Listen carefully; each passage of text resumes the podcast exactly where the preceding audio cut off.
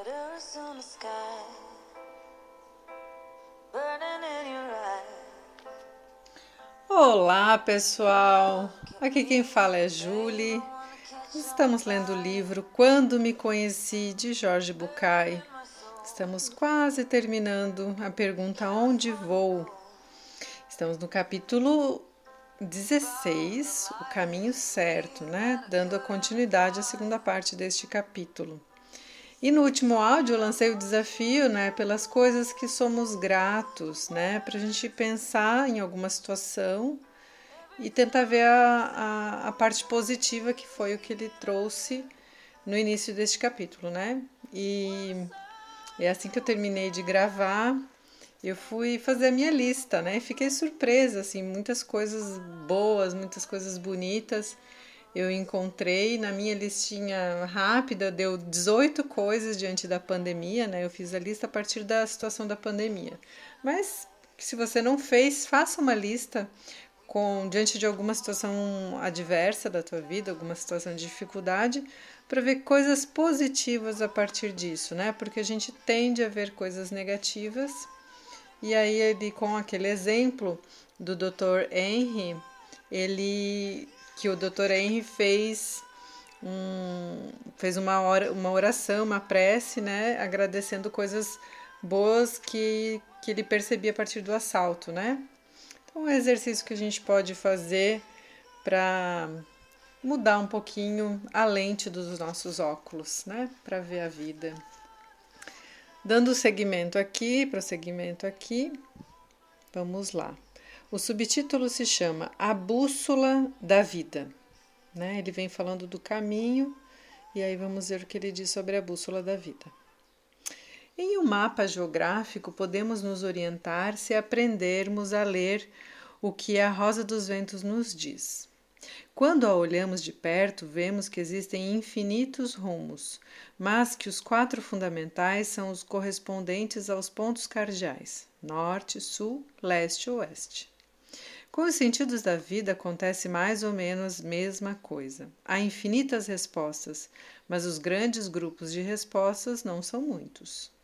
Se tivesse que fazer uma lista para classificar as pessoas de acordo com as respostas que dão à pergunta para que você vive e onde vai, acho que não precisaria criar muito mais do que quatro grupos. Vamos lá, pessoal. Agora são quatro itens que ele vai é, dizer para a gente responder a essa pergunta, né? Para que você vive e onde vai.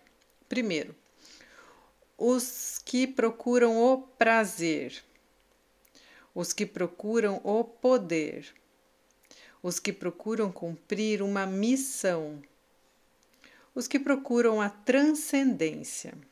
Então, esses são os quatro grupos, né? Você mesmo se algumas páginas atrás se animou a pensar, deve ter dado uma resposta que poderia ser incluída em um desses grupos. Pelas características dos rumos, cada grupo se define por uma busca que, para não se transformar em uma meta, deve ser inesgotável. Não porque as metas sejam desprezíveis, mas porque não necessariamente permitem sentir que encontramos. Você decidirá quando chegar o momento. Se quer dedicar sua vida à busca do prazer, do poder, a uma missão ou à sensação da imortalidade que a transcendência oferece. A decisão é sua e é óbvio que ninguém pode tomá-la por você, nem por mim, nem por ninguém. Sobretudo porque isso não funciona. Para se tornar responsável por seu próprio caminho, você tem que aceitar que o sentido depende de você e então decidir como orientar seu caminho na direção escolhida. Pode-se concordar ou não com esse esquema, que é a minha opinião sobre a importância de se escolher um propósito e sua relação com a felicidade. Pode-se armar a própria estrutura de pensamento de qualquer outra maneira. Cada pessoa que leu o que escrevi com interesse deveria se animar a questionar o esquema proposto para pensar se lhe serve, adotar o que lhe for útil e descartar o resto. Por fim, talvez você fique apenas com a pergunta principal: para onde conduz sua vida? Que é a mesma coisa que para que você vive será suficiente. Responda com sinceridade e de vez em quando volte a se fazer a mesma pergunta. Para mim, só isso já justificaria ter escrito essas palavras. A realização pessoal é uma necessidade sem urgência. Mas não fique simplesmente esperando, inerte, que o caminho se ilumine. Não fique simplesmente esperando que alguém venha buscá-lo. Não fique parado esperando que o sentido da sua vida se apresente. Em todo caso, o importante é que você se comprometa com o rumo que escolher, com o sentido que dá à sua vida hoje, mesmo que depois perceba que estava enganado, mesmo que tenha que corrigir com frequência. Digo isto com absoluta responsabilidade e com uma consciência da dor que pode causar. Se você não consegue encontrar um sentido para a sua vida, pode ser que, com o tempo, ela deixe de ter sentido. Resumo da seguinte forma para que você não se esqueça. Aonde você vai? Sem dúvida, há um rumo, talvez de algumas maneiras pessoal e único aonde você vai. Talvez haja um rumo sem dúvida e de algumas muitas maneiras o mesmo para todos. Aonde você vai, há um rumo seguro e de alguma maneira possível. De maneira que você terá que encontrar o caminho e começar a percorrê-lo. E talvez tenha que começar sozinho e se surpreenda ao encontrar mais à frente todos os que sem dúvida vão na mesma direção. Seria importante lembrar que esse rumo solitário, pessoal e definitivo é a ponte que nos liga aos outros, o único ponto de conexão que nos une irremediavelmente com o mundo real. E último subtítulo desse capítulo: Resta apenas um desafio. Uma vez que você decide qual é a sua resposta, torna-se uma pessoa capaz de dirigir seus passos para esse objetivo. Não se deixe convencer de que há outros propósitos mais elevados, mais nobres, melhores, mais importantes ou mais bem-vindos vistos que o seu.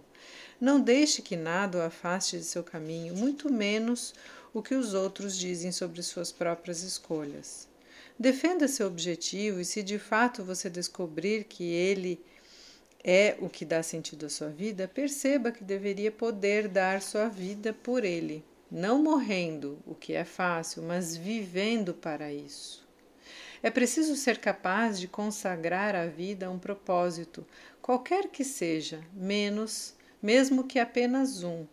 Não apenas porque isso é parte do caminho para a felicidade, mas porque é a melhor maneira de fazer com que a vida valha a pena. A busca da felicidade não é apenas um direito de alguns. Para mim, é uma obrigação natural de todos.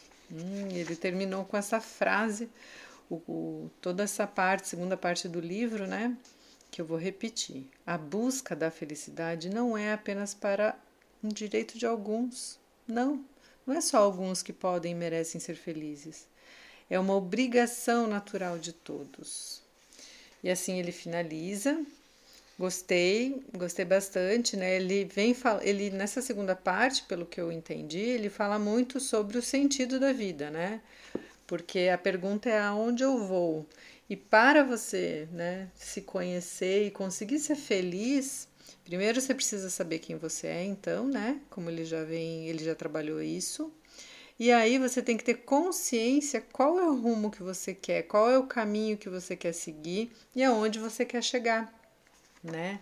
Então, apenas a partir dessas duas perguntas respondidas, você vai poder identificar com quem, porque daí sabendo quem você é e sabendo qual caminho você quer trilhar, você vai poder entender quem é o perfil, qual tipo de pessoa você quer ao teu lado para seguir esse caminho, né?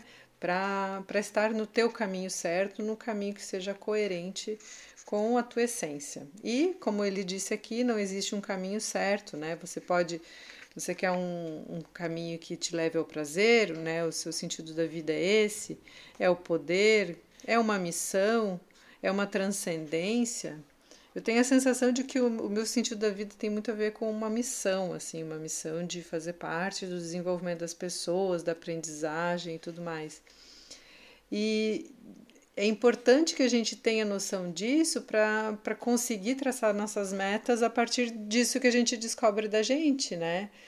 E quando se é adolescente, quando se é novo, a gente não tem esse momento de parar e pensar o que, que eu quero da minha vida.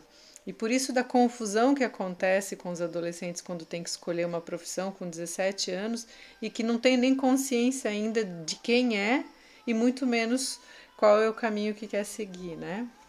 Então espero que vocês tenham gostado dessas reflexões, que vocês tenham um lindo dia e até o próximo áudio.